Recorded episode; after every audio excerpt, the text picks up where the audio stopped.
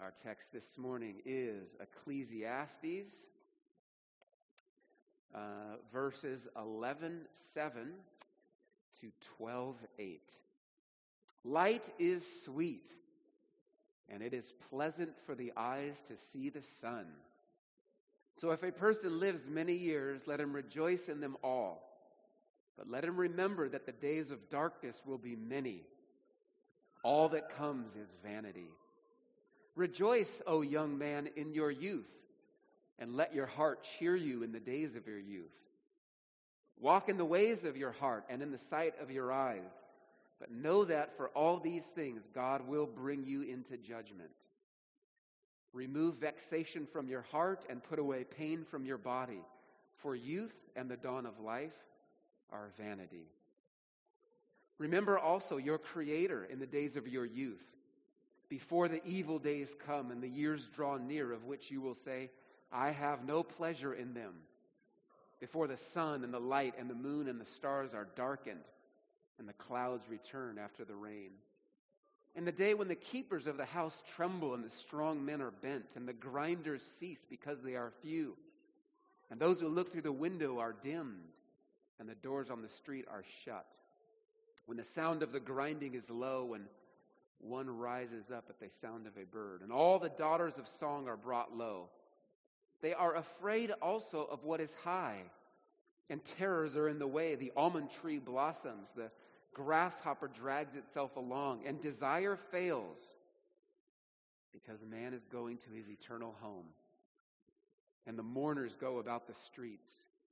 Before the silver cord is snapped, or the golden bowl is broken, or the pitcher is shattered at the fountain, or the wheel broken at the cistern, and the dust returns to the earth as it was, and the spirit returns to God who gave it. Vanity of vanity, says the preacher. All is vanity. What an encouraging and happy message. God, we come to you and humble ourselves under the words that you have given us in Scripture. We pray, O oh God, for wisdom to understand these correctly and accurately. We pray, O oh God, for our hearts, for those who are feeling discouraged and anxious and upset or saddened, that these words would prove to be comfort and encouraging, life giving. Pray for those who are feeling encouraged and are thriving, Lord, and that these words would just continue to help fuel that, God. Our angst is a lot in these days, oh God. We pray your will would be done in the election. We pray, oh God, that there would be peace and justice and truth. We pray, oh God, that your people would represent you well and that we would bring you great honor. May these words from your Bible help us to live out all you want us to live out in this particular moment that you have placed us. And I pray for wisdom to communicate this faithfully and accurately. For apart from the Holy Spirit, that's not going to be possible, oh God, so help us. Amen. So we're nearing the end of the book of Ecclesiastes. In God's providence, we started this book on March 29th, 2020, which will remain in our memories for the rest of our life. And how timely this book has been. As the book closes, the preacher gets to his final thoughts. And therefore, this is the Holy Spirit's final thoughts the very words of our God to us as the book comes to a conclusion. Today's main idea, the primary theme of the book, we've seen elsewhere, but not said quite like this. There's some sarcasm, some snarkiness in the book, and specifically, interestingly, application to the young, which we'll look at. If we were to sum up the main idea of the text, it's really helpful whenever you're studying the Bible, a, a, passage of Scripture. What's the primary theme, the main idea, that thing that holds it all together? To continually be looking for that. And we would sum it up this way God calls us to be joyful realists. Joyful realists. To find enjoyment in God and in the many blessings that He gives us, but also to know that there will be pain, there will be problems, and then there's death, which Ecclesiastes has brought us back to again and again. So, people of God, be joyful, enjoy life, but also prepare yourselves for the inevitable realities of the grave. Let's look at the text and we'll see how that theme develops. Light is sweet, verse 7 of chapter 11, and it is pleasant for the eyes to see the sun, and all the Oregonians and Washingtonians say, Amen. For it will not be long where we don't see that big ball in the sky for many months. The point is enjoyment. Verse 8. So if a person lives many years, let him rejoice in them all. It's similar to the other enjoyment passages of Ecclesiastes, chapter 2, chapter 3, chapter 5, chapter 8, chapter 9. Find joy in each day and in each year. If God so graces you to live many years, find joy in each of them. But let him remember that the days of darkness will be many. All that comes is vanity. In the midst of enjoyment, there is also the reality that our bodies will fail us. There is the reality that other people will hurt us. There is the reality that our emotions take us to high places and our emotions can take us to very low places. There is the reality that difficulty in life is promised and guaranteed. All that comes is vanity, that familiar refrain in an under the sun reality, that wording we've seen throughout the book. Feelings of meaninglessness and emptiness confront us on all sides. But we'll pause there and say, but what if you're young? Not singling out our younger members this morning, we're just preaching the text. Oh, to be young again. I think back to my youth. Uh, I had a healthy body with no afflictions. I used to be able to play basketball all day and miraculously enough be able to walk the next day. I could eat what I want and and it wouldn't affect me now as it does with my old man stomach. Go to bed when I want, wake up feeling fine after 5 hours of sleep. And this idea of unlimited opportunities. At the dawn of life, you have all these years ahead of you and so many options and choices. What do I want to do? What do I want to study? How do I want to spend my time? The world is your oyster. The sky is the limit. Let's go change the world. These are the blessings of youth. So, it would be perhaps expected for someone who is younger to hear the words of the preacher and say, This is a jaded old man.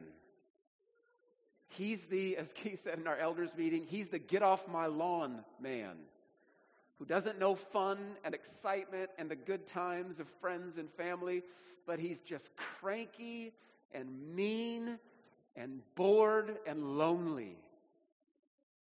And so perhaps he knows how a young person might respond to those words of joyful realism, and so addresses them with a little bit of snarkiness. Verse 9 Rejoice, O young man, in your youth, and let your heart cheer you in the days of your youth. Of course, it says, O young man, but it applies to men and women. Walk in the ways of your heart and the sight of your eyes. But know that for all these things, God will bring you into judgment. In other words, live it up, young man or young woman. Enjoy your days. Healthy body, few commitments, few responsibilities. But just remember, as you're out there having a good time, know that you will answer to the holy triune God for everything that you do. The one who gave you life and the one who sustains your life will not be mocked. In the language of Galatians, you will reap what you sow. Verse 10 Remove vexation from your heart and put away pain from your body, for youth and the dawn of life are vanity. Do what you can do, O young person, to take away things that are unpleasant and cause you angst. But just know that youth is the beginning, the dawn, the start of a life of meaninglessness and nothingness in an under the sun perspective. And then, with that, he gives them a charge. The chapter divisions obscure the, the, the, main idea. This is one consistent thought, even though it takes place over two chapters. Remember also your Creator in the days of your youth. I can remember distinct moments in my youth where there were before me two ways one of temporary pleasure and selfish fun, or the better way of the gospel. And for some young people, surely not all, thankfully not all, but for some, they choose the temporary and meaningless over the important and eternal. And so, God the Holy Spirit says through the preacher, Remember your Creator in your youth. Commentator Philip Ryken says it this way This call is especially for young people. Remember God now while you still have your wits about you. Remember God now while you are still charting your course in life and making important decisions about what to do with your talents. Remember your God now before you forget the God who made you and make a lot of bad decisions that you will regret later. Remember God now while you still have a whole lifetime to live for His glory. As Charles Bridges once said, many have remembered too late, none too soon. Remember your God in your youth. Before, as verse 12:1 continues, the evil days come and the years draw near of which you say of which you will say I have no pleasure in them. He's speaking of age, an increasing age when death becomes nearer. This next section uses a lot of poetic imagery lots of opinion. Is this metaphor? Is it literal? What does it mean? Lots of wild speculation historically. We'll just sum up more of the responsible historical views. The main idea is he uses this poetic language to, quote, show the increasing frailty portrayed in a series of pictures. Commentary Mike, Michael Eaton. Look at it. Before the sun and the light and the moon and the stars are darkened. That me, guys? Sorry. Before the sun and the light and the moon and the stars are darkened, and the clouds return after the rain. This poetic imagery of age being an approaching storm that will not relent in the day when the keepers of the house tremble. Many think this is a metaphor for the human body. in the day when the keepers of the house tremble. Keepers are the arms, and the strong men are bent. Strong men, perhaps, are the legs, and the grinders cease, grinders being teeth, because they are few. And those who look through the windows are dimmed, perhaps referring to the eyes. And the doors on the street are shut, perhaps referring to the ears. These poetic, metaphorical images describing the decline of the body as age increases. When the sound of the grinding is low, the hum and drum of youthful activity begins to fade. And one rises up at the sound of a bird, some feeling he's speaking of lack of sleep and restlessness as you age. I do not sleep the same way at 45 that I slept at 25. I wake up at the sound of a bird. And all the daughters of song are brought low. The joy and celebration of youth are fading. They are afraid also of what is high, and terrors are in the way, increasing fear and anxiety as death approaches. The almond tree blossoms. Many historically have thought this referred to the graying of the hair. The grasshopper drags itself along. Our bodies don't work as good as they used to. Where I used to be able to play basketball all day and all night with no ramifications. Six weeks ago, I'm shooting baskets with my son and tear a calf muscle. The body declines. And desire fails. The adventure, the planning, the passion, the zest of youth begins to wind down. Justin shared with us at the elders' meeting one of their patients that him and his fellow nurses were taking care of was 100 years old. And a nurse asked this 100 year old patient, What's it like being 100 years old?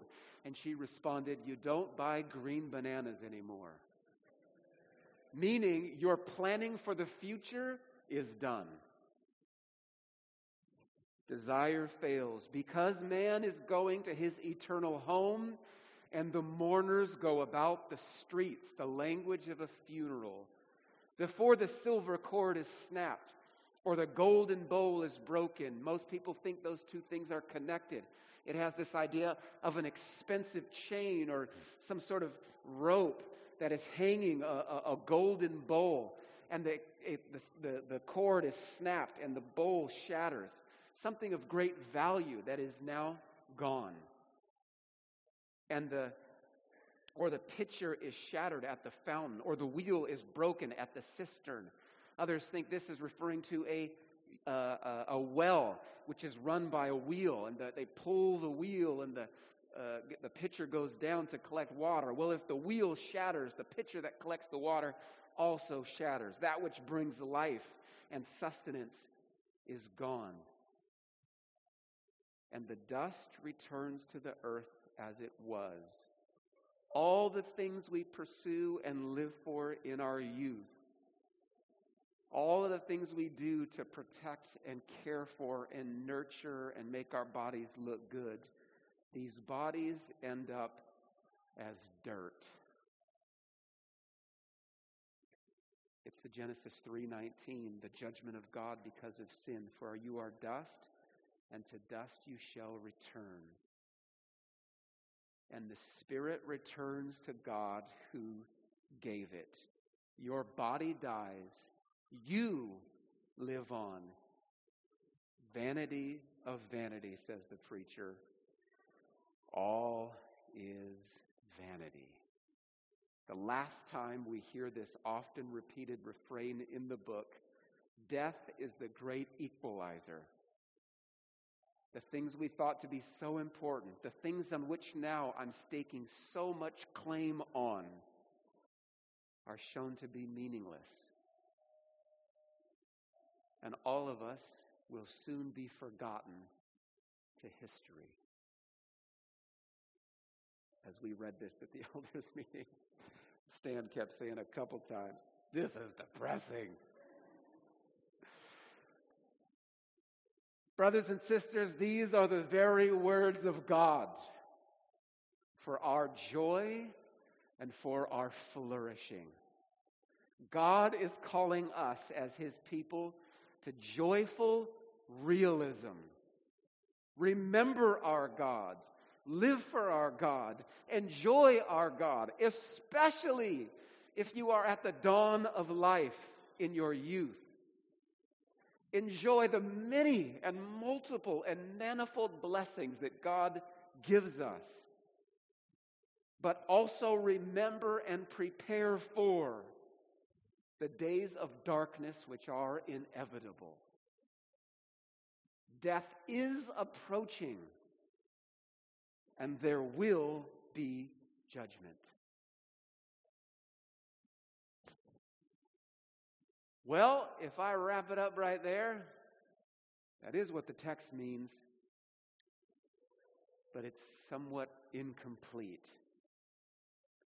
That would be a painting without the color, a rough draft without the final revisions. The gospel of Jesus is the color to the painting. The gospel of Jesus is the completion of the unfinished rough draft. The gospel of Jesus is that God made human beings in a perfect and harmonious world. Life how it was meant to be. Humans chose and continue to choose sin, thus bringing the curse of sin into human experience. It's why, as Ecclesiastes has pointed out since March 29th, life can feel meaningless. It's why things that are joyful are also mixed with pain. It's why death is inevitable. Rap artist Trip Lee, I hear your footsteps coming from behind, and I know, know that any day it might be my time. Because death is approaching. But God promised restoration and reconciliation that he would come to his lost, wayward, and broken creation and fix it. And he did. In Jesus Christ, the Son of God, the promised Messiah. He did what those first humans and every subsequent human since failed to do to keep the law of God at each and every point, a record that he then applies to us. He then takes upon himself the judgment of God against sin as our substitute. What should have been given to us was placed upon him on the cross. He rises from the dead, ascends into heaven, guaranteeing and proclaiming that he is indeed the lion of the tribe of Judah. He is unquestionably the Alpha and the Omega. He is without doubt the resurrection and the life. And He sends His Holy Spirit to set apart a people to Himself, a people of all ethnicities, a people of all language groups, a people of all backgrounds, a people of all skin shades, tones, and colors, who have turned from sin and have surrendered to His gracious lordship, a people with changed hearts.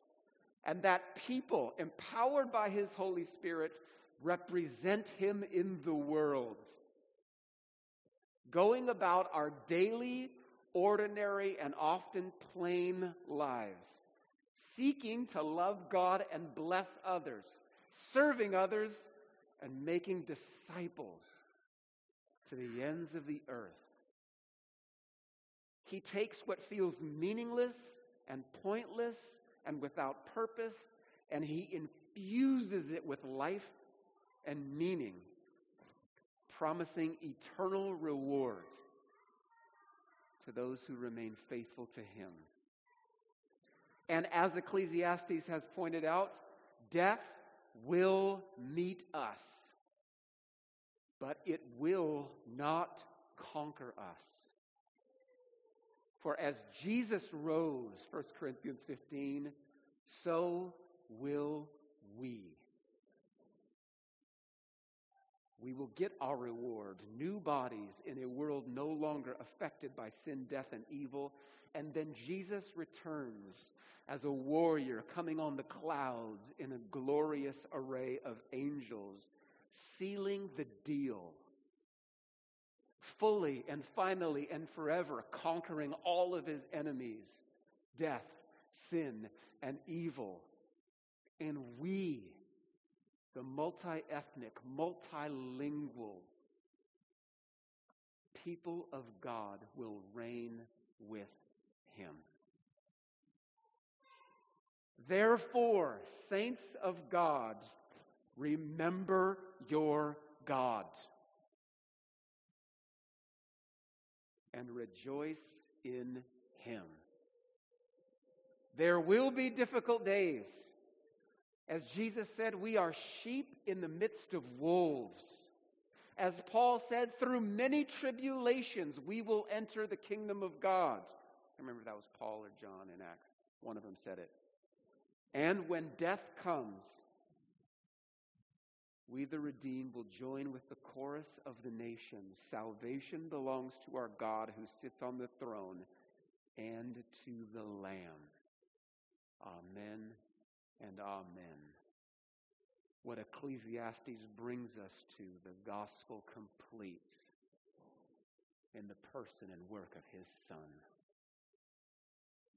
Lord, we submit to you the very words of our God. We pray for wisdom. We pray you'd write it on our heart. We pray you'd give us greater clarity and understanding. Amen.